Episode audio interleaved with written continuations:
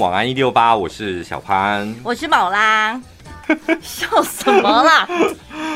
刚上现场前，我就一再跟你确认说，哎、欸，我们送这个礼物会不会就是太冒险？不会，我觉得很好哎、欸，我个人也是很想送出去啦。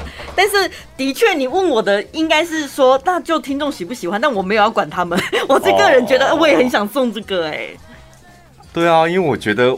毕竟我们已经累积了这么多，而且是我们没有抄别人，是我们专属的毒鸡汤。对，应该有好几句，我的 iPad 上面已经有好几句。我这个周末，我你就是出了一个功课给我，我这个周末要回去想出十句京剧名言出来啊。不用啦，你就有啦。我我的日记本翻开应该也是有啦，只是我要整理一下。我们的那个。Po 文里面也也有蛮多的啊，对，大家耳熟能详的都可以拿出来教训他们一下。就偶尔你觉得不清醒的时候，你就看看我们的超恶毒鸡汤文，两句话一句话这样。一定要恶毒吗？因为我恶毒比不过你哎，我比较 我比较温暖派。你把你在骂同事贱货那个贱样拿出来就可以了。可是金句名言，我只写得出比较温暖的东西。因为我都我都是想说，我我我脑海里是想说，我平常是用哪一些话鼓励自己的，我打算要分享给听众。好啊，你就你就反正就是写下来这样。对，那因为我对自己不会太恶毒，所以比较没有那种什么毒鸡汤。哦，真的哦，嗯，那你想想看，你对谁可以稍微你会蛮恶毒的？一定要走那个路线？有一个有一个这样的人吗？没有啊。外面外面应该都在说屁啦！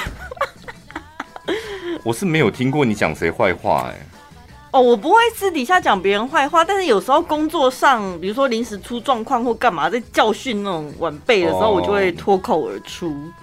我最常讲的就是，这不是最基本的吗？对，这你的口头禅。对，这不是很简单吗？就是大概这样子，这也不称不上恶毒吧。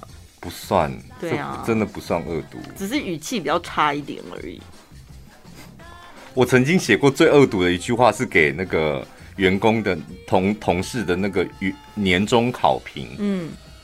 嗯，忘了是写什么四个字，嗯、呃，不止哦，我想没有明显进步。这不算恶毒吧？这不算吧？就是事实啊。对啊，事实就很恶毒了。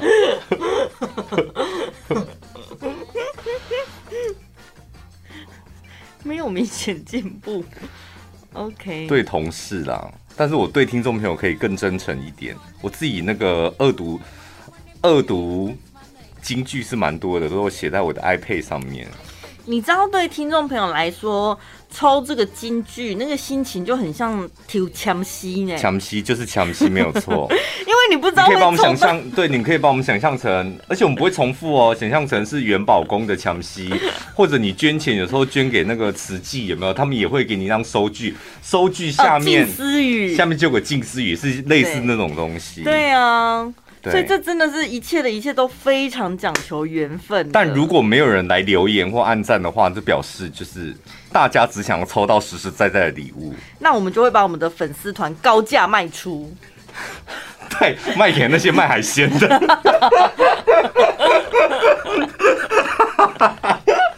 也太可怜了，有有蓝勾勾的应该可以卖贵一点吧？对啊，所以我说高价卖出啊，我可不是贱价出售哦。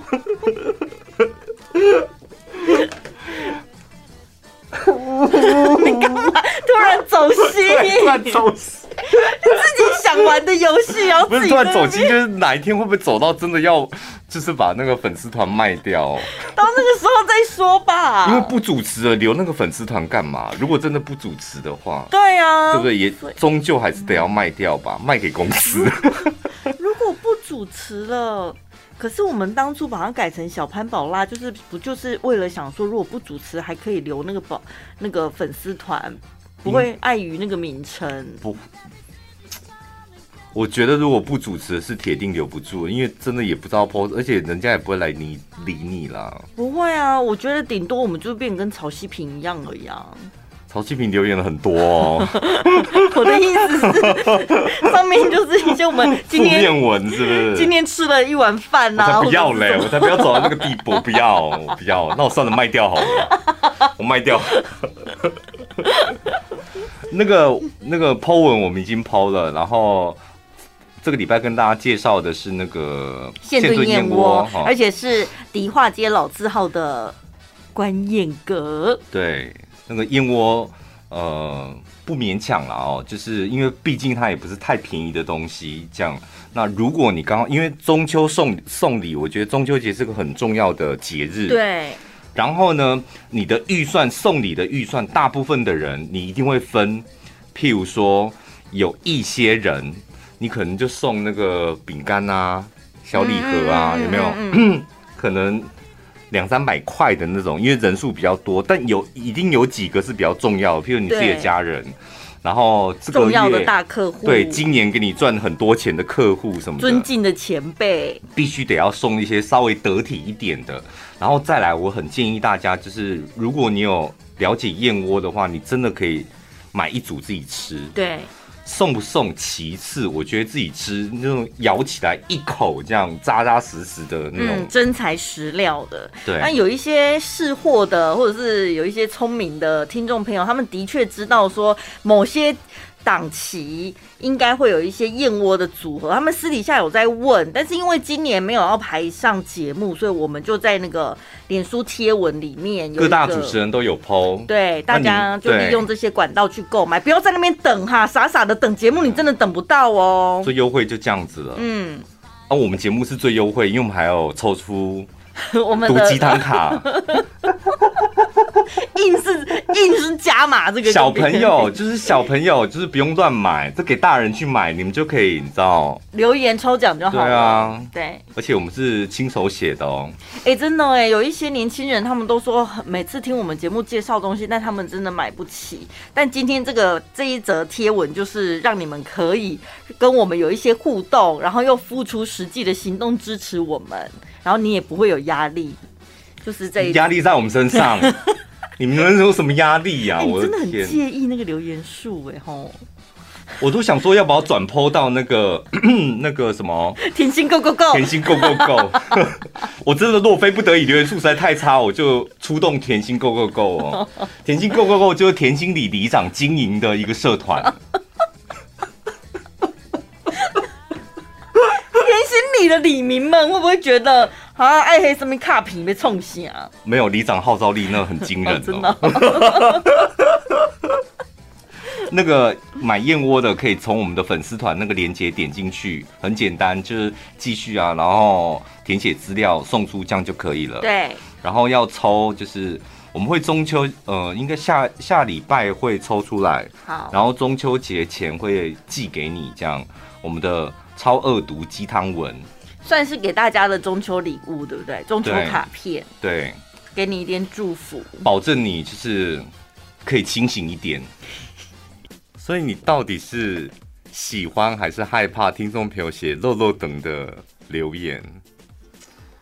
我喜欢看别人的故事，但我看完了之后就会开始害怕，因为他都已经写了这么长一篇，他一定会期待你的回复。也要很长，是不是？你觉得？不见得，重点是回复有没有回到他心里心坎里去。我害怕的是这一点，就像你讲的，就我抓不到重点，万一我回了个真的哎，因为因为我后来终于知道，就是。为什么你看书这么慢？嗯，因为你看完之后，你可能要花很多时间去，可能想刚那一段落的重点是什么。嗯，然后所以呢，就你可能花很多时间在这里吧。就是我看完一页之后，我可能又要再回过头把上一页重新看一次。对，然后可能刚刚那个是什么意思？这样对，要回顾很多次。因为他看连看听众朋友留言看完了，我说，他说那所以知道怎么回？我说所以你有看吗？说有看完了。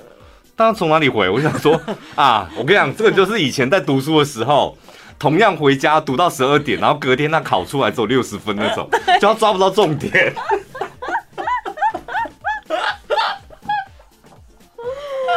真的，读书好累哦。这个听众朋友呢，好，不讲名字了哦，反正你知道你的故事就好。他前面的一大段呢，重点是他告诉我们他有多忠诚，不是对我们两个，是对全国广播有多忠诚。哦，他听一六八是从苏兄秀妹一路听到现在，我，好好奇哦，这种听众朋友，你们现在是几岁？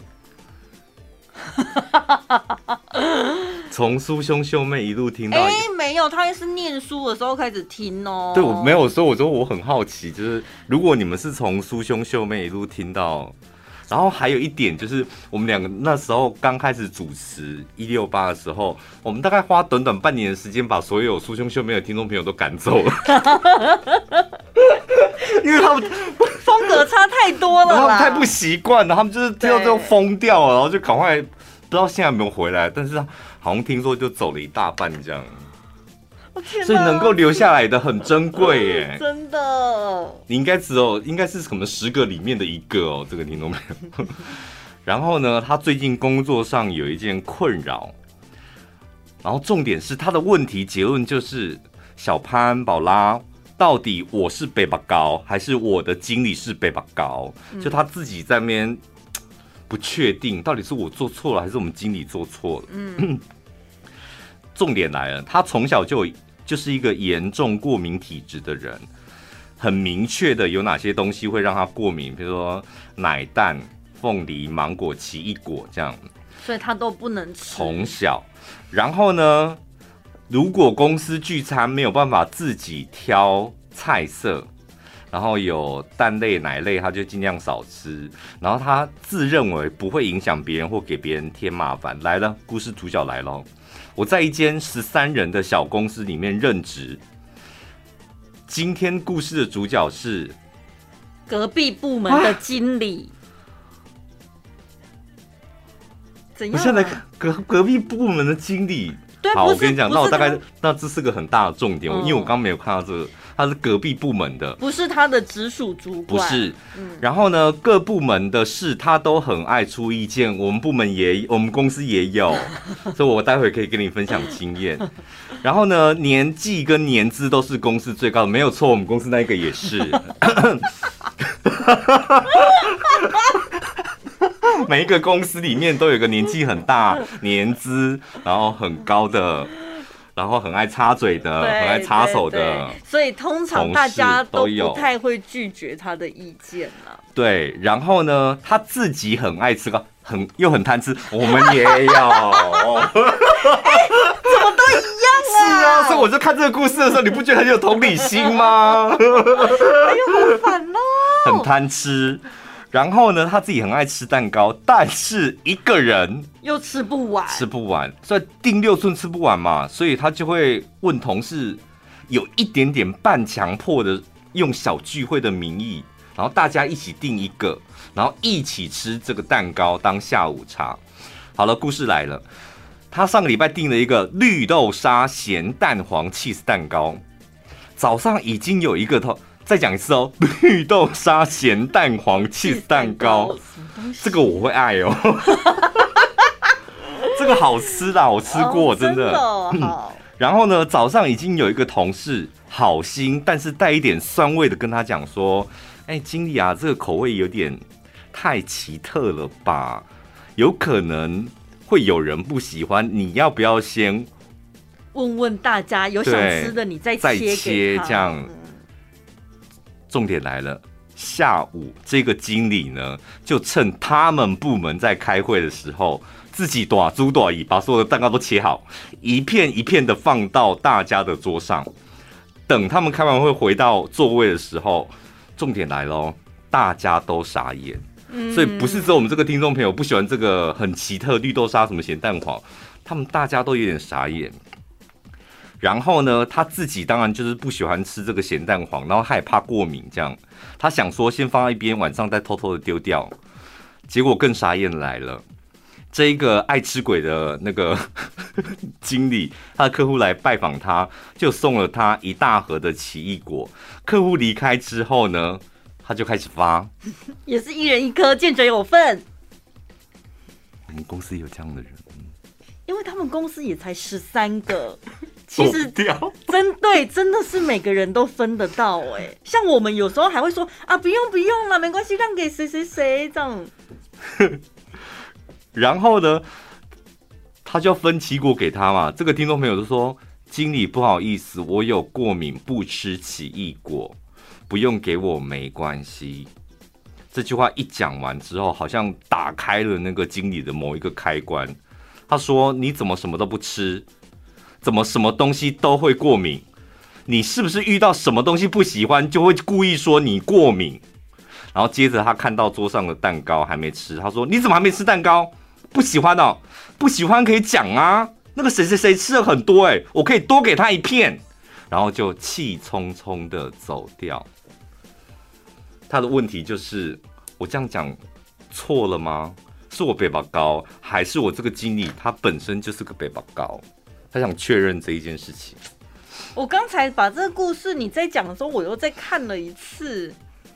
我觉得他经历好像真的也是出于好心，虽然听众朋友写故事，他是写说他趁我们部门开会的时候把蛋糕切好，可是用“趁”这个字好像也不太恰当，因为他就是刚好蛋糕来了，他就想说，既然你们在开会，那我先帮你们切好。他有可能屁啦，因为我现在很想吃，我赶快切一切，要分一分呐、啊。OK，好。我个人觉得是那个经理是北吧高了，你可以放心，你完全没有错。真的不是因为你你是我们的听众朋友，我才对你讲这种话。嗯，一来你知道过敏体质的人，他碰到他过敏的食物，有可能会死亡。哎，对，你为什么要拿命跟他赌？嗯，那是你的命。你就下次遇到他，就跟他讲说：“我真的会过敏，有哪几样会过敏？我吃了真的会死亡。”嗯，我想有些老人家真的就是这样，他们不懂，他们说：“啊，你为什么什么都不吃？这个也不吃，那个也不吃？” 他们听不懂什么。哦，我身体会过敏什么的，对，他们会觉得你不想吃，对，这个就标准老人家，所以你一定要很直白的告诉他，然后他再讲不听，就是上网搜过敏死亡，最好有案例的那一种，什么小朋友吃到核桃什么的，然后休克什么，就搜，然后就给他看，嗯嗯嗯，一定要，因为我这样的事关重大，那是你的命，所以你要直接很明确的告诉他。哎、欸，解决了、欸，这问题蛮简单的、啊，反正蛮简单，就他就是个北巴高啊，自己贪吃，然后我跟你讲，有些贪吃人真的这样子哦，嗯，你知道贪吃人他会觉得他喜欢的食物就是人间美味，对，然后呢，你不喜欢，哪里出问题了？是我出问题了吗？你为什么不喜欢？他听不下你任何不喜欢的理由，你没有遇过那种人吧？嗯，说哈，这很好吃哎、欸，你怎么会？你一定是没吃过吧？还是你之前吃的是那个人煮的不好？有一次呢，某一个明星就推荐了台中有某一家鹅啊，嗯，那个生鹅啊，那个鹅啊就是临芥末在切小黄瓜，那一家蛮有名的。突然间呢，我们公司就开始瞎起哄，就大家都要去吃那个，比看谁最先吃到那个生鹅啊这样。然后好巧不巧，那一条路上有两家卖生鹅啊的。然后大家有点搞不清楚那个生蚵仔，然后就一直找我去吃。然后我说我真的不喜欢，我本身就已经不喜欢吃鹅啊了。嗯，然后你又给我吃生的，他说没有那个很好吃，很鲜。我问过我台北的朋友，他们来台中一定要吃很鲜，真的很鲜这样。然后我说不是鲜不鲜，我就是很怕那种在嘴巴爆开的那种。哦。然后他们就硬要吃，然后后来就觉得你为什么不去吃那这么有名，而且他们家的麻辣面也很有名这样。我就因为我不喜欢吃鹅啊，然后拒绝他们，就导致有点不开心。这样，嗯、故事的重点来了。隔天他们吃完之后，隔天来公司就说：“啊，怎么办？我们昨天拉了一个晚上。”然后就说：“好可怕哦，拉了一个晚上。”他说：“真的一直拉哎、欸。”然后后来想说：“可是那一家这么有名，怎么会拉呢？”他们后来上网就认真的。找到底是哪一家，就他们去错家了啊！可怜呐。然后说难怪我们觉得不好吃，然后就说那我们要不要再约约一天这样 去吃真正不好吃就算了，还拉还拉，就是他们吃错家，然后所以他们觉得说这个到底好吃呢？就在那在餐厅那时候吃的时候就很就是这个好吃在哪里？然后没有啊，蛮好。你知道有你知道有些人就这样盲目的追那种名店，追完之后说。有啦，它很鲜的。你知道有那种，知道那种，我不知道那是什么心情，就你去了，然后你吃就觉得不对劲，还说嗯，不会啊，我觉得蛮好吃的，就有一派的人这样，然后回去大家一起剉赛这样。后来还是坚持去找到那间正牌。我跟你讲，他们后来找到那个正牌的那一间，但是因为前一天大家都已经纷纷剉赛了，嗯，所以你知道，即使找到，大家已经没有那个兴致再去，嗯嗯嗯，再去吃那个生鹅啊，嗯。我要讲的就是，就是这事关你的命，所以就，但你你可能会觉得，职场伦理好像有时候就是主管讲的话。你得要听，没有，可是你就有礼貌的跟他讲就好啦，又不是要你跟他吵架。他就是有礼貌跟他讲，然后那个主管就跟他讲说：“你应该也知道这种人吧？哦，不喜欢吃要讲啊，怎么给你什么东西就不喜欢？这凤梨很很甜，很好吃哎、欸！你现在幻想凤梨，就那个主管硬是要塞凤梨给你。”宝拉，这个凤梨跟你以前吃的凤梨不一样了。现在二零二一年了，你几年没吃凤梨了？几年？很多年，是不是很多年了？我跟你讲，现在凤梨跟十年前的凤梨不一样了。你有没有一把火开始起来？对，而且真的不知道怎么回他，那怎么办？他还是会遇到他、欸。可是，哎、欸，可是如果我主管这样跟你讲，你依你现在，你应该会直接就是反呛回去吧？哦，没有办法，我还是会忠于自己。对，我还是会跟他说不行，我就是不喜欢。我其他有些工作上面的事，我觉得我可以容忍。嗯。什么君子报仇三年不晚？我觉得三年我都可以忍。嗯。但讲到吃的这件事情，我一秒都忍不了。不行不行。我跟你们讲过嘛，就我们第一次员工旅游去泰国玩。划那个那么什么船，水上市集哦，水上市场不知道搭在船上面吗？然后我就我很怕，不是不喜欢而已，我除了不喜欢，我还有点害怕香蕉。嗯，就跟你怕凤梨是异曲同工之妙。他们同事就买了那个泰国那个小香蕉，这样，然后大家说哇好 Q 哦，好好吃哦。大家在船上尖叫，就是尖。因为我们就搭一艘船，然后他就跟另外一艘船的阿伯尔买了一串香蕉，然后大家就在那边吃，然后一直喊，然后我坐船头一直喊说那个香蕉好 Q 啊，好好吃哦。那个人就克莱尔，他也很爱逼我吃凤梨，他就是那种很爱逼别人，然后拿榴莲来说很香很香，然后就说好 Q 好好吃这样，然后我就听到，然后我就回头看了他们一下，我就知道他们就是刚刚那个很夸张的。在那边形容多好吃，就开始已经有点要针对我了，这样，嗯、然后就有点拿香蕉说：“快啦，吃一个看看，真的很 Q，不一样，跟台湾香蕉不一样。”这样，然后我就没有讲话，就一直拿香蕉吐在我的眼前呢。他因为我没有看他们，我就连看都不想看。我在船头嘛，他们就从后面就把香蕉伸到我的嘴巴旁边这边，这样就一直吐这样，然后就回过头冷冷的讲句说。如果你们不想在船上把气氛搞僵，你们就停止。这句话讲出口，其实已经把气氛搞僵了。对啊，后来整艘船就安静啦。我们那时候在，我不知道泰国那个河叫什么河，就是我们因为搭着就在河上面，很长的一条河哦，就我们安静的一个下午。我不懂这种针对别人的痛处，然后去强迫人家到底乐趣在哪？因为食物真的没办法哎、欸，我真的没办法。对，你们仔细想想，一直逼人家去尝试他不喜欢做事，这到底跟霸凌有什么不一样啊？所以后来就是有时候吃饭的时候，我们会，我后来长大了之后吃饭的时候，我会逼克莱尔吃海鲜呢、啊。然后说没有，啊、这没有海鲜，味快点吃一个看看。然后看到这边作呕，就觉得哇，好开心哦。当初你用香蕉弄我，现在我用白虾弄你。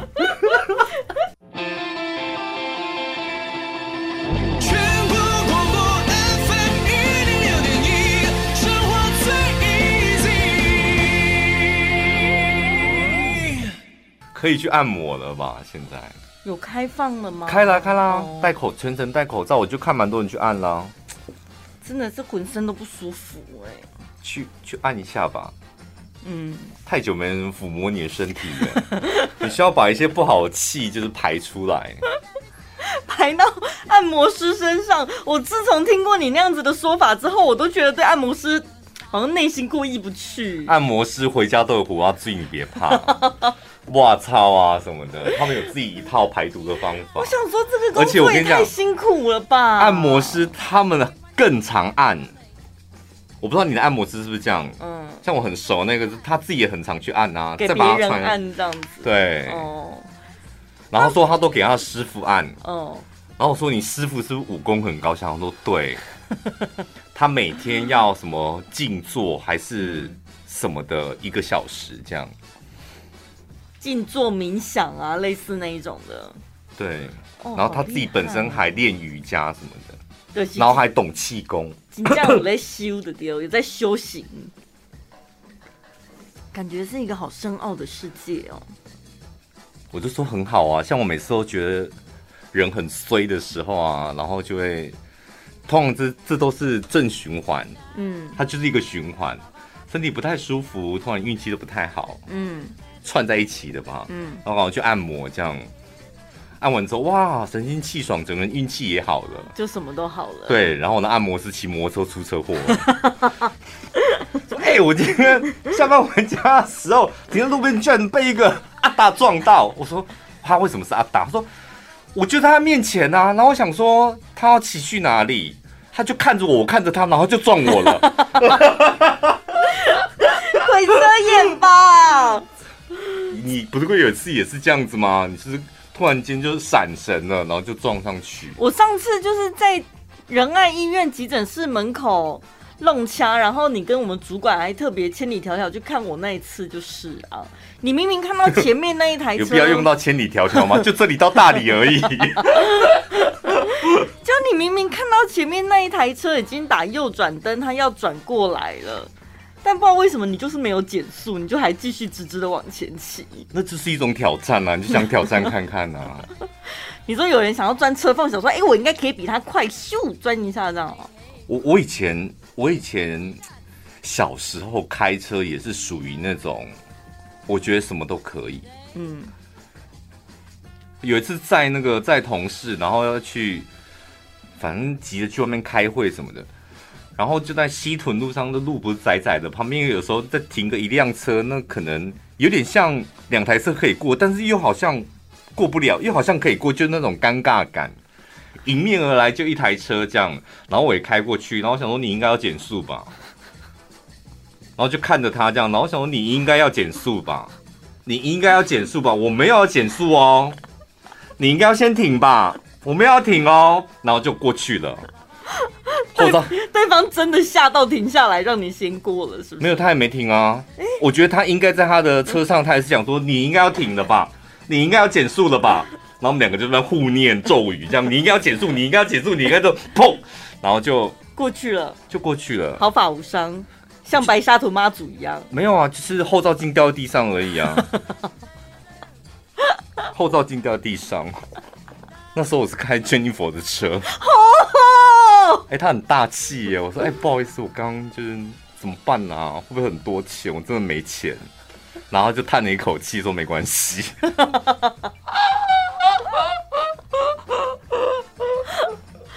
我之前骑曾经骑机车，我真的忘记那时候我后面载的是谁。如果你有听节目的话，你可以唤起一下我的记忆。我想知道那个 水波亚朗到底是谁？他被我载。然后呢，前面就停红灯了嘛，然后就还蛮蛮远的，啊，然后我就听到他在我背后尖叫，因为他觉得我没有要减速的意思，然后他说：“等一下，等一下，红灯，红灯。”我说：“我知道啊。”他说：“可是红灯啊，你要停。”我说：“等一下，还那么远呢，等一下再减速吧。”嗯，然后就是他觉得我减速的速度太慢了，嗯，然后但事实证明，就是我我那时候心里是想说。干嘛那么快减速？搞不好我骑到那里的时候刚好就绿灯啦，嗯、所以为什么要停下来？就快到的时候该停再停就好。嗯、然后导致后面那个人真的非常的紧张。事实证明，我到了那个路口的时候还没绿灯，就还是得停下来。下来，但我也顺利停下来，也没撞到人啊。但是我觉得他后面很紧张，可能漏了三滴尿之类的吧。从此之后，我们再也没再载过任何人了。我也不太。我老实讲，我真的不太敢坐摩托车就给人家载。后来我也曾经给别人载过，我发现骑机车啊，每个人的习惯真的不一样。就是还有你对于距离的那个拿捏，就是有些人喜欢很早就减速，有些人就是快到了再减速什么。然后如果那个人习惯跟你不一样，坐后面的人真的会很害怕。除非他是你的爱人呐、啊，我觉得。对，因为我常我常开车在路上都觉得你这样骑车，你后面那个女生不害怕吗？但是我后来发现，就是他们人车合一了，两个人因为爱的力量，他们结合在一起，而且跟他们的车融在一起。反正抱得很紧呐、啊，腿也夹得很紧呐、啊。你你只要你只要看后座那个女生，通常是男生载女生，嗯，你只要看后座女生的屁股跟腰，你就知道他们两个是不是情侣。哦，怎么看？女生的屁股如果跟那台车是融为一体的，你知道那种飙仔，他们就是没有停下来的那种缝，他们就是会运用然后下盘的力量去，你知道你知道吗？哦、我知道下盘的力量去控制。它的转弯不是靠龙头转弯的，对，不是，它是靠那个身体重心的转移。收音机旁边的呸塔拉是不是？呸塔拉是不是？你们转弯啊，右转靠右什么的，不是方向灯，也不是龙头，是用屁股跟下盘，大概是大腿接臀肌的那个地方去运作你们的那个位置，这样。我们是用膝盖在压车的。然后，如果后面那个女生她的那个屁股跟腰的律动是完完全跟车融在一起，那个前面那一个铁定是她男朋友哦。就她已经完全适应那个 grooving 了。当然，她她把她的心跟身体交给她的男朋友，然后男朋友把他们两个人融在这一部摩托车里面。因为像以前你跟你你给谢森林在的时候，就完完全全看得出来。你们两个形同陌路，你有看过？我记得那时候我们常去阿 Q 喝茶的时候，然后呢，就形同陌路啊。你懂我那个意思吧？光是坐姿就很生疏了吧？没有，你就没有感情哦。就是而且你的屁股也没有融进摩托车，一定要保持距离，好不好？我曾经载过我们公司某一位。同事，然后呢，他一上车之后，我心里 就跑出一个 OS，但我真的不敢讲出来。我真的很想跟他讲说：“你可以不要顶我吗？” 什么意思？等下，他故事重来再一次。你载过一个男生的同事，对，然后他就坐上车嘛，然后我想说：“可以不要顶我吗？”很明显，是不是？嗯。是硬的吗？然后，但我想说，上车是，是硬的还是软的？好可怕！这是一个很可怕。算了，不要回答了，怎么了，算了。那你要？我觉得你怎么不是？你的表情好可怕哦！我没有表情。然后我想说，应该是不小心的吧，不小心回丢，就因为上车嘛，要跨过去什么的。嗯、然后他坐定了之后就。保持同样的姿势，就他没有要往后移的意思，你知道吗？嗯、因为有的车屁股比较高嘛，你要跨上去不是很好跨，但是你跨上去坐稳的时候，不是会稍微往后移一点吗？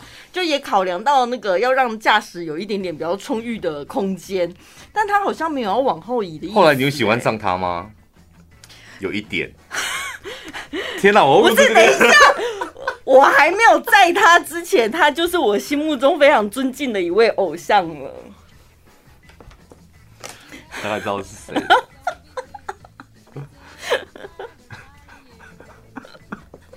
我真是有点不舒服。跟男生互在也也常发生这种情形啊，比较不会尴尬吧？哎，我我讲过啊，以前我在那个呃咖啡店的同事也是一样，嗯，嗯那种五以前还有那种五十 CC 的那种，嗯，然后他有对，就是反正他就是跨在后座，那我一坐下去，然后说，哎，你先起来一下。我坐到皮耶！等一下，为什么是后座的人先在车车上等？就在没有，他就在车上这样子啊。然后你你骑这样，然后就坐上去这样。这故事我讲过啊。对，我想起来。而且他是用拔的拔出来那种，所以真的很容易。然后我有过这一次经验，从此之后，如果有人要双载的话，我就会特别小心注意拿捏那个距离。但是你怎么拿捏？你是骑的人，你怎么拿捏？就坐前面一点啊！你坐的还不够前面吗？你要不要站得起呀、啊？那如果给别人载，就是自己往后面一点这样。我觉得摩托车真的还是比较适合可能熟一点的人，暧昧啊，情侣啊，嗯嗯嗯，嗯，对不对？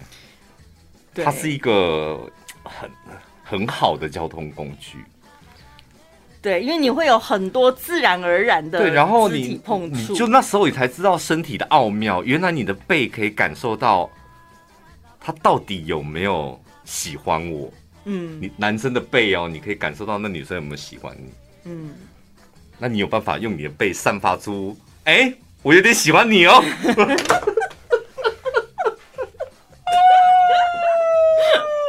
男生还有一招。呸他啦，是不是呸他啦？手机旁边呸他啦。没有今天一直找他们呢、啊？因为呸他常干这种事啊。男生还会用一招，就大腿。骑摩托车的时候，载、嗯、女生，嗯，然后骑嘛，然后你的大腿要竭尽所能的打开，但是又不能够开的太夸张，因为女生的腿架在你的屁股后面，你的腿，你的大腿只要一打开，你们就会形成两只大腿是有点微接触。然后那个微接触，如果那就是一个试探的很好的方法。嗯，如果那个微接触维持一个红绿灯，表示有希望了。如果那个微接触，等等，它 是有反弹的，女生有反弹。你回头一看，那女生哇，她的腿是劈腿的，她一点都不想要跟你碰在一起，她没希望的啦。哇，对，这跟那个电影院的扶手也是一个对异曲同工之妙，有一些试探的方法跟小技巧。苗栗县有一名七十岁的单身妇人，网络上认识了一个美国军医。好了，听到这里你们就知道是诈骗了吧？但是还是有些人不知道哎，只要是来自美国的，因为他们都美国的，他们不会想说什么越南军医什么的。对啊，为什么美国人这么吃香啊？我不知道哎，他们大部分都会说是。呃，美国的什么什么医生什么的，然后还有一类是什么香港的金融的，像我遇到那个，对，嗯，就是这是蛮多的，所以你只要听到他是国外的，然后又是什么身份，这样企业家、投资啊什么的。这个老妇人呢，她现在单身，跟子女同住，所以她还不是那种独居老人哦。哎、嗯，子女们要关心你妈妈到底私底下都会干嘛？她本身呢有数百万的积蓄，然后他在脸书上面五月份的时候，五月底，哦，跟那个脸书上认识了一个美国军医，他们两个都是以交往为前提。你看，从五月底认识，聊到现在八月了嘛。就在八月的时候，这个美国军医就说：“我想要提早退休，但是要一笔钱还给国家，很合理吧？嗯、你要提早退伍，是不是？国家栽培你这么久，那你要提早退伍，你可能要付一笔一点点那个，对不对？很合理呀、啊。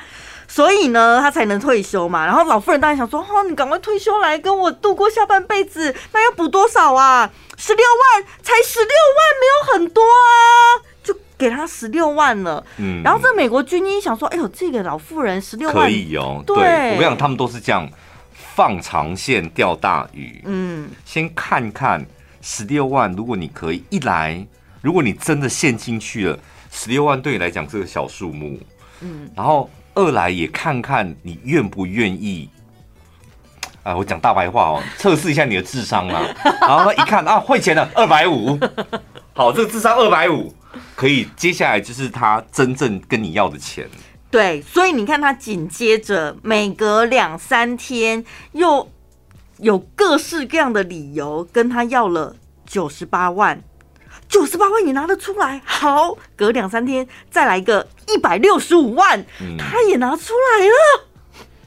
哎呦呦呦呦呦呦呦呦呦！到底他的口袋有多深？等下，你这是什么样的主持方式？你可以先。这很土哎、欸，你那是什么意思？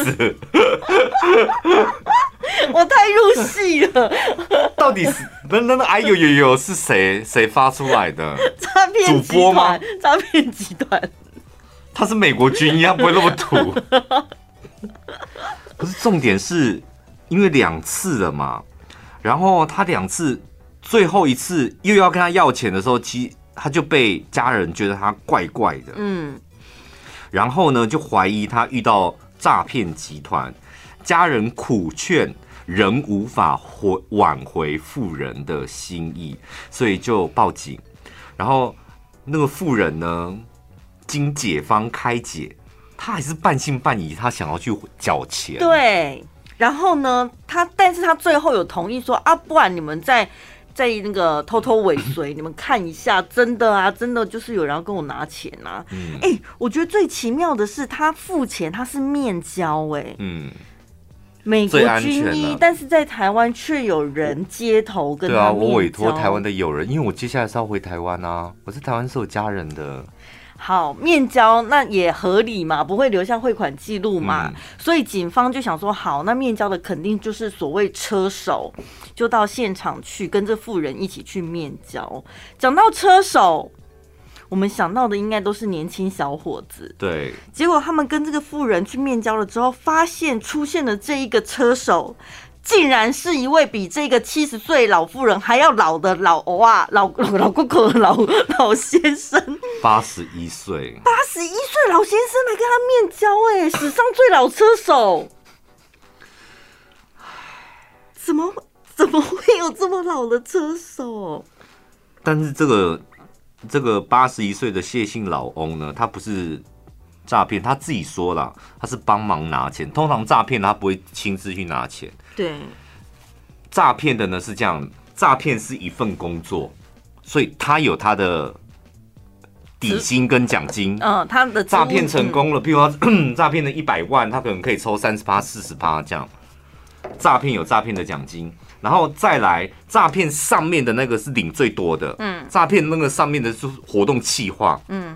譬如说，他负责收集资料，嗯，然后整个诈骗的，譬如说 SOP 流程，嗯嗯、他们是一个企划在训练他底下的人，所以他可能抽个人可能抽到百分之五十甚至更高，这样、嗯、最底层最底层就是这种车手，可能一趟五千啊一万这样。你问我说我怎么会知道呢？我是听有一次有个前前警察局局长上节目讲的、呃。对啊，这个因为他们经验很丰富了，嗯、可是。啊，我真的很很想要了解那个八十一岁的老先生，他到底生活怎么了？就是都没有啊，很好啊，怎么了？一把年纪还要出来做这种事？这种没有啊，就是帮忙拿钱而已啊。但是他没办法交代来龙去脉啊，帮忙拿钱帮谁？哪来的朋友？那你拿的钱你怎么给他？他都交代不清呢。就被警察抓走了哎、欸，因为八十一岁的老翁，他可以说我，就不好意思，我现在就脑袋也不清啊。所以呢，我连早上吃什么都忘记了、欸。那啊，所以嘞，这我什么都不知道啊。那你还记得要来拿钱？我只记得这件事啊。那拿了钱又给谁？我忘记了。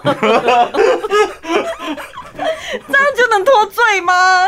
哎、欸，最后 检方侦讯完之后，裁定一万元交保。老翁又回去了，哎呦，不行啦！所以要提醒啊，就是提醒自己，不是你，你看这段话，你有没有觉得有点感慨？看一下，家人家人苦劝，奈何这一位七十岁的单身妇人不听，不听劝，不相信，嗯。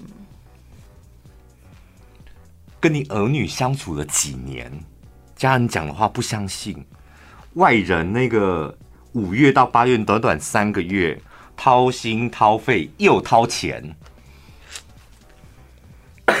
这儿女要检讨了啦。没有，可是那就是诈骗集团他厉害的地方啊，他真的是会塑造出一个情境，让被害人是完全没办法怀疑，然后全心全意的相信。我觉得。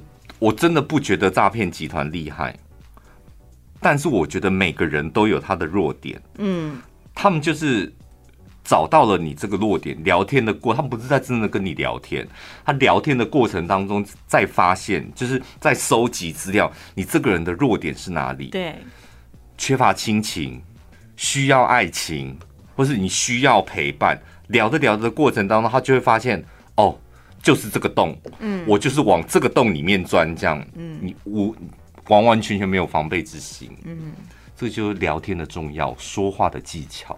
还有观察对方，当人家儿女的说话技巧非常重要。会说话，你看以后你妈妈户头里面的大概七八百万就是你的了。对，那你现在呢？妈妈自己亲手拿了几百万送给一个八十岁的阿伯，他也不相信你，肯定后来真的，而且那个八十岁的阿伯还不是美国军医耶，他等于对他来讲就是一个完全的陌生人，他都敢把这个钱要原本要给他爱人的钱，经由这个人去转交。所以，我有有时候啦，我觉得有时候就是不要把对家人的关心或者是孝顺想得太高大上。其实也很简单，你虽然不在你的父母亲旁边，偶尔传个 line 私讯一下，嗯，是不是？但这个车这个诈骗集团，他不就在远方，就是只是聊聊天这样，对，对都能够聊进他的心坎里了，嗯，真的聊进心，这才叫做聊进心坎里。我都想跟他讨教一下组织技巧的嘞。可是有些人他也对家人反而不会坦白，哎，我跟你讲，这就是。很多时候不是不会坦白，就是我觉得每个人都有这样问题，就是你跟你朋友讲，你可以讲大白话，嗯，真心话，然后你跟家人讲，你会保留一点，对，譬如说你会，大部分人是报喜不报忧，会想太多，你知道？嗯嗯嗯。我讲了这个困难之后，那我妈又没办法帮我解决，那她多了一份担心，这样，那我何必呢？嗯。但还是得要互相关心啊，就关心着关心着，因为我跟你讲，为什么你的儿子女儿或者你的父母亲不愿意跟你讲？因为你没有找到他那一个洞，那个缝，他才你才能够进去。但是你看，美国军医都可以找得到了，找到你妈的缝，欢迎光临买缝，不要拿妈妈的缝开玩笑。来看这个新闻，他的赵婷，大家知道赵婷是谁吗？他也是一个广播节目主持人，现在有在主持。对，但是他应该算他是歌手出道还是演员？童星，他好像是童星。对，早期他有主持蛮多那种儿童节目，公视的儿童节目。嗯，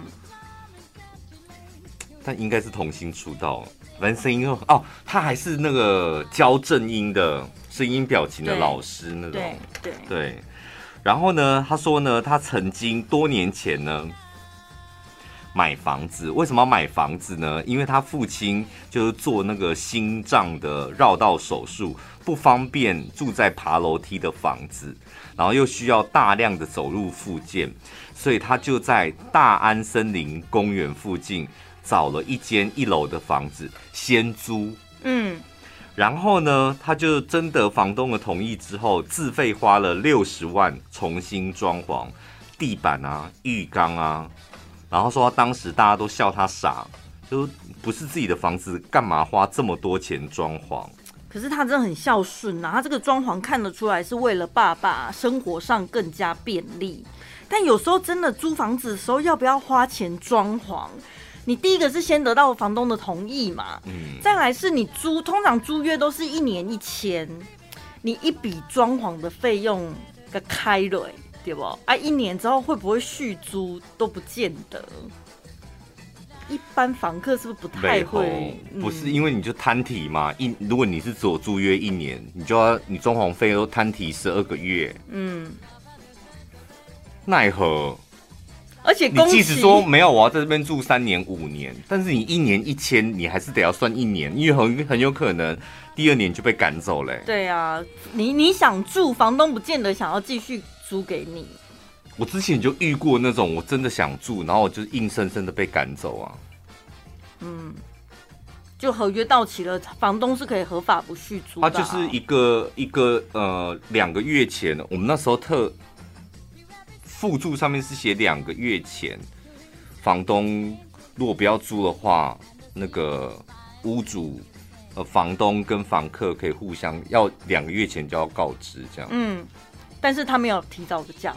有啊，他就两个月前他就告知我。哦、最该死的是他告知我之后，他接下来就带他，因为他要卖，带、嗯、他的买主来来看这样。那我的合约不是一年吗？对，最好有两个月。对，所以这两个月时间，他就一直不停的带人来看房子。可是你可以拒绝他，因为住在里面的人是你哎。对，我后来我第一次他这样，他而且他直接按门铃哦，直接按门铃，就是他的门口这样。然后我第一次开门了，而且我还住在里面哦。嗯。然后第一次开门了，就让他看。嗯。然后我就脸很臭。然后第二次他又来按门铃，那一次我就是没有穿裤子，就直接穿内裤。在家里你就是要洗澡，你不是会脱只剩一件内裤吗？对。我就真的只穿一件内裤，然后就在厨房切菜。你要看你就让你看吧。再送给送你免费送你一个人，让你看。我找房子的时候，我也曾经遇过一个房东，他就说我现在没有空房哎、欸，有一间是大概一个月之后会搬走啦。但是我有问过那个房客了，他是说就是可以让你进去看一下，没关系啊，很大方这样。然后我想说哈，不然要不然好了，才不会有房客没关系嘞。他真的这样讲。然后我就去了，去了之后房客人真的在里面，然后房东就带我看这样，然后他们两个都很自在，然后反而是我觉得很不自在，嗯、我觉得太奇怪，人家还住在里面，然后而且他走了之后，我现在看到的东西他会全部撤掉，那我现在去看根本没意义呀、啊，我没有办法想象那些东西撤掉之后的到底什么样子。有些房东真的租房子的时候，有些房东真的是很很讨人厌，嗯。重点是来咯，他租了两年之后，他想把它买下来。当时房东也觉得想卖，然后呢，原本谈妥了，房东要卖给他，然后他也要买。这样隔了一天，那个屋主打电话给他说，要他另外付增值税，然后还有其他所有的费用。然后这时候犹豫了一下，然后呢，就是他想要说考虑考虑一下好了，嗯。嗯到了第三天，房东又带了一个中介到他的租屋地方，然后房东说也要让中介卖卖看。重点来了，这样过一个礼拜之后，他都联络不到屋主，然后也没有人来看的看房，但是中介跟他讲说房子已经卖掉了。哈？重点来了。这有可能啊，网络上啊，亲朋好友，然后有些人就是买房，很多人来买房不看房的，在哪里？几楼？哦，好，多少钱就买了。他可能那种投资的，是不是？不是自住的，通常就不会看。然后呢，最离谱的是搬家之前，他准备要打包，这个中介又出现喽，然后还说冷气、冰箱、沙发都要留下来。为什么？那不是赵婷自己买的？这时候赵婷就觉得怪怪的，他说：“都这些家电都是我买的，而且才用两年。”然后中介又跟他讲说：“当时屋主说所有的家具家电都要留下来给现任的买主，然后而且屋主已经办理过户登记，家电又不用过户。然后呢，没有过户，房子过户，但是他含这些东西已经写在合约里面了。”就没想到造型这么傻，人就走了，人就走了。然后直到有一天，他就真的傻傻的，就有觉得有点怪怪的，但是脑子又不好使，你知道？但是人就走了，就真的把那间房子也卖，就是搬离那间房子，然后他那些装潢还有家电都留着，都留给他。我觉得他可能因为那个时候照顾爸爸，也没有什么心力去管这些很琐碎的杂事。嗯。然后搬家了之后嘛，有一次好像是因为他有一封信，嗯，没有收到，嗯、所以呢，他就要回去那个那一栋房子要找，然后就那个信可能寄到他旧房子那边去了，然后就按门铃，来开门的就是那个中介，所以那个中介住在那里，那中介买走了他的房子，顺便凹走了他所有的家电跟装潢。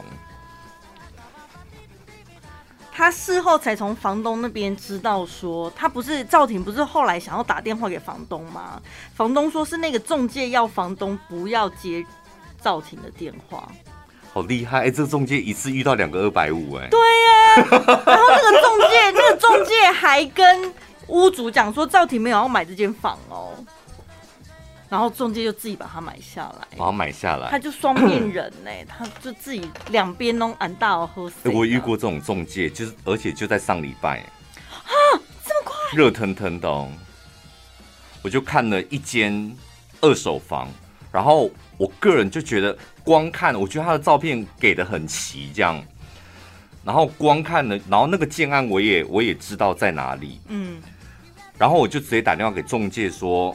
呃，我有个问题，就是他那个窗户看出去的景是面哪里？这样，因为想确定一下，唯独那个地方我不太看不太清楚。然后他就说看出去是七期这样，然后我就立刻跟他讲一千六嘛，然后我就立刻跟他讲说什么时候可以看房？嗯，然后那个那个中介回我什么你知道吗？他就已读，大概过了一分钟。他说：“这间房子就是它的价格低于那个实价登录，呃，高于实价登录，嗯，比较多，然后不能杀价，嗯，然后我就回他说：好，礼拜五还是礼拜六可以看房。过一会呢，就再隔三十秒，他说屋主要涨价一百万，也太快了吧，才隔三十秒。”刚刚前面看的嘛，是一千六嘛，然后要变成一百，呃，一千七，屋主才要卖这样。他刚刚不是已讲已经高于那个实价登录，不能杀价这样。然后后来又立刻说要加一百万，屋主说的。嗯。然后我就回他说，刚刚你讲的那些所有的东西都是你自己说的吧？很很粗鄙的手法哎、欸，就想说这个是刚入行的吗？连这么简单的时间差都不会算，然后话术也不对，所以怎样卖的成交价格越高，他抽的 commission 越多。比如要抽十趴，一千六的十趴跟一千七的十趴，但是我就是觉得他这个是刚入行的吗？就这种二百五的手法，到底谁会上当啊？对啊，而且你反正也只是看开心的，你又不会买，因为你今年不能买任何房啊。然后他就一直一直打电话哦，就一直打电话。我就说刚刚刚那些都是你讲，不是屋主讲的吧？嗯，他就直接打电话，他就一直打电话，然后我就回他讯息说你不用再打电话，因为我觉得你好像不老实。可能我误会了吧，但是我觉得就是先不用了。就是有这种人，我跟你讲，大部分的代销啊、中介，我我真的觉得，因为现在你要骗比较不是这么容易，嗯，就是上网你可以查到太多的资料，然后实价登录基本上你也有一个门槛，但是还是有人要骗，就是还是有一些老鼠屎在干这种事。做生意会有一些你说手段啦，然后或者是什么话术，但是用骗的真的不好，你会打坏自己的名声呢。你开你开高，你卖的高，那是你的能力。对啊，我跟你讲，他为什么会这样想呢？他就觉得你好像很喜欢这间房子，哎，就怎么回的回答了问题，问一个问题之后，然后立刻就要约看房，这样、嗯、是不是定太便宜了？嗯嗯嗯。嗯有时候会这样子啊，就觉得哎呦，对方那么便宜，然后是不是我开太低，就觉得可惜了，少赚了。那就这个赶快想一个话术。真的，我这后来真的觉得，就是 看房子啊，真的可以让你学到很多东西。嗯，一来呢，你就多看多看多看，你就对于市场基本上你也开始了解，就是市场的价格在哪里，你已经有一个底了。然后再来，你真的可以看到人生百态，嗯，尤其是就是代销啊，然后中介啊，就好的中介他是怎么？但有时候好，你也会觉得，可能是因为他道行比较高吧，就会让你觉得 真的有时候会觉得自己有疑心病。我跟你讲，真的有一些人的样子啊，我就是看着看着，我也认学到一些看人的技巧。这样，有一个阿姨。是他们家的那个建案，老实讲，就是有个基本门槛，就是属于中高价位的。那个阿姨也是一进去，然后就很热情的招呼，然后就开始介绍我们他们的建案这样。然后他讲到一半，我就说：“你们的建案其实我也我很喜欢，就是因为我做了很多功课，这样，所以前面不用讲了。我比较想了解你们现在剩几楼啊，哪几栋这样。”他说：“我跟你讲，我们卖太好了，你也知道，就是知道我们的建案吧？现在剩下四楼。”然后我就开始想说：“那我后面的介绍我都不想听，因为我就是不要低楼层这样。嗯”然后他我就说：“啊，那就算了，因为我真的我不要低楼层，而且你们这边四楼我觉得会被前面的那个透天挡住。”这样，他说：“没有关系，我跟你讲。”先听听看，你听我介绍，他还是坚持要把那一套讲完。这样，我不要四楼，他只有四楼，他还愿意浪费时间在我身上，然后介绍一整套。我当下就想说，你一定还有其他楼层。讲完了，非常热情，送了一大堆东西之后，到门口送我，这样我就走了。之后，我就想说，我猜应该是明天他就会打电话告诉我。潘生，我们现在又多出来了十四楼、十五楼这样，我就想，但是我就想说，那个阿姨这么热情，而且看起来很真诚，嗯，然后介绍东西也很认真，做这么多年了，应该不会用这种老套的招式吧？嗯，然后我想说，搞不好明天我会接他的电话，这样，我一上车，开车到。从农夫路那里开车到公司，到楼下停车场的时候，潘先生，我跟你讲有十四楼了，根本不用等隔天。真的，这一栋只有一户哦，你要把握机会。屁啦，只有一户。但有时候你所以就他的角度是，他会觉得你还愿意听他介绍完一整套，就表示你真的很想要，是不是？要不然就真的。如果如果你当下根本就不想要听他介绍，你坚持要走，那我坚持要走，他我跟你讲，他就会立刻端出他的十四楼了。你等我一下，你等我一下，我跟你讲，嗯、我再去问问看那一户，我觉得他的头期款好像讲不出来，这样。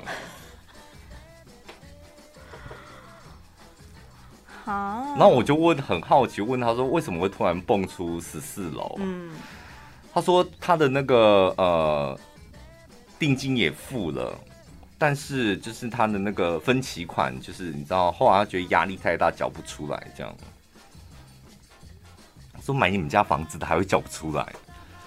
但如果这是一个真的故事，所以怎样定金可以还回去哦？可以啊，可以啊，就是后来他缴不出来啊，其实有一些建商就会干脆就退给你，然后就把你的房子给别人这样。因为预售屋还没有完全整个盖好，可是这样不是很浪费时间吗？你算浪费谁的时间？双方啊，就是如果你已经听他讲完四楼那一套了，可是你真正想要的是十四楼，哎，但你却没有看到十四楼本人。没有，因为我那时候他听我刚才讲说，我坚决的说我不要低楼层，然后他还要讲的时候，那时候我心里就有个底了，他一定还有很多户，所以我才愿意再继续听啊。好，那你听完了嘛？然后他跟你讲说现在有十四楼，你不就是还要再过去看一次？不会，我不看了，因为我不我不喜欢那种说谎的。Oh. 像我去，我都会很，因为我觉得太浪费时间。你在那尔虞我诈，因为可以看的房子有很多。啊、那如果你对应的一个业务，他是一个喜欢用这种套路的，那我真的觉得我会浪费很多时间。对，那不买这里我又不会死，再怎么样我。我已经还有我家可以住，但是如果遇到这种算了，我就觉得。所以有时候我跟你讲，各位建商老板们，你们的业务就是你们的门面，你们的代销就是你们的门门面，那些傻个拉拐真的少用，真的。老实做生意好不好？不是你，就是大部分会看房子的，现在这个时代，就大部分的人都已经会基本的做一个功课，这样，真的也不会想说啊，我就是看好玩，看房子谁要看好玩？就你基本上你想买了，然后你做的功课了，有一个底了。那如果你再唬烂，就是人家只是就是笑笑的看着你啊，嗯，就是你一直唬烂，唬烂一点点没有关系，一直唬烂，一直唬烂，就觉得啊，就是好像这个建案都不都不老实。嗯，晚安一六八，晚安一六八，晚安一六八。你现在听到的是晚安一六八。